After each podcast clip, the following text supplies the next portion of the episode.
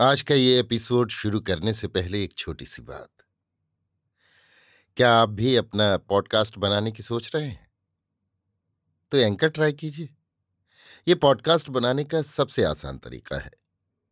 Number एक, ये free है।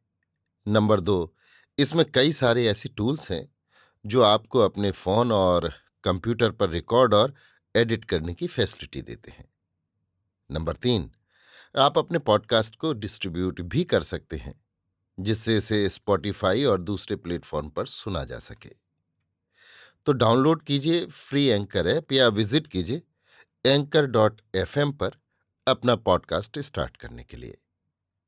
ये तो थी एक छोटी सी जानकारी, और अब शुरू करते हैं एपिसोड का सिलसिला। तो आज के एपिसोड में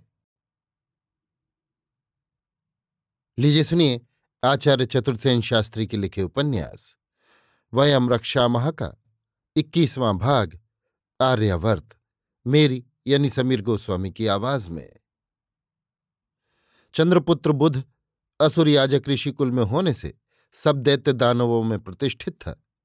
अब सूर्यपुत्र मनु की पुत्री से विवाह हो जाने से उसकी और भी प्रतिष्ठा बढ़ी और देवभूमि और असुर भूमि पर एक प्रकार से उसका पूरा अधिकार हो गया।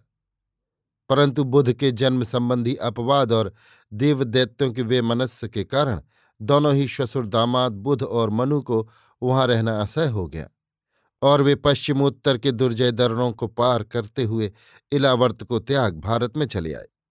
भारत में आकर मनु ने तो सरयू तीर पर अयोध्या नगरी बसाकर अपने पिता के नाम से सूर्यवंश की गद्दी स्थापित की और बुध ने अपने पिता चंद्र के नाम पर चंद्रवंश की स्थापना करके गंगा यमुना के संगम पर प्रतिष्ठान नगरी बसा, अपनी राजधानी बसाई। नृवंश में ये एक नई स्थापना थी कि पिता के नाम पर नए कुल और नए वंश स्थापित हुए। भारत में आकर दोनों ही कुलों ने वेद को अंगीकार कर तथा वर्ण मर्यादा तथा परिवार व्यवस्था प्रचलित कर आर्य जाति की एक नवीन संस्कृति स्थापित की, जो वैदिक थी। इस आर्य संस्कृति में अनेक नई बातों का समावेश था। प्रथम तो ये कि उसमें विवाह मर्यादा दृढ़बद्ध की गई थी और कुल परंपरा पितृमूलक निश्चित की गई थी। यहाँ तक कि यदि वीर किसी अन्य पुरुष का भी अनुदान लिया गया हो तो भी संतति का पिता उस स्त्री का विवाहित पति ही माना जाएगा। दीर्घतमा ऋषि ने तो ये काम अपना पेशा ही बना लिया था।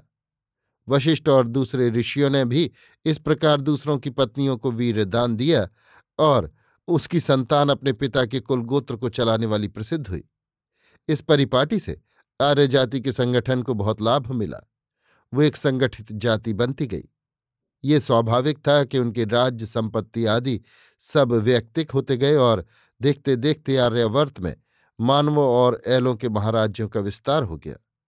आर्यों में धीरे धीरे इन दोनों वंशों की उत्तर भारत में अनेक शाखाएँ फैली। जो चंद्रमंडल और सूर्यमंडल के नाम से विख्यात हैं। दोनों मंडलों का संयुक्त नाम आर्यवर्त पड़ा। अभी आप सुन रहे थे आचार्य चतुर्सेन शास्त्री के लिखे उपन्यास, वयम रक्षा मह का इक्कीसवां भाग, आर्यवर्त, मेरी यानी समीर गोस्वामी की आवाज़ में।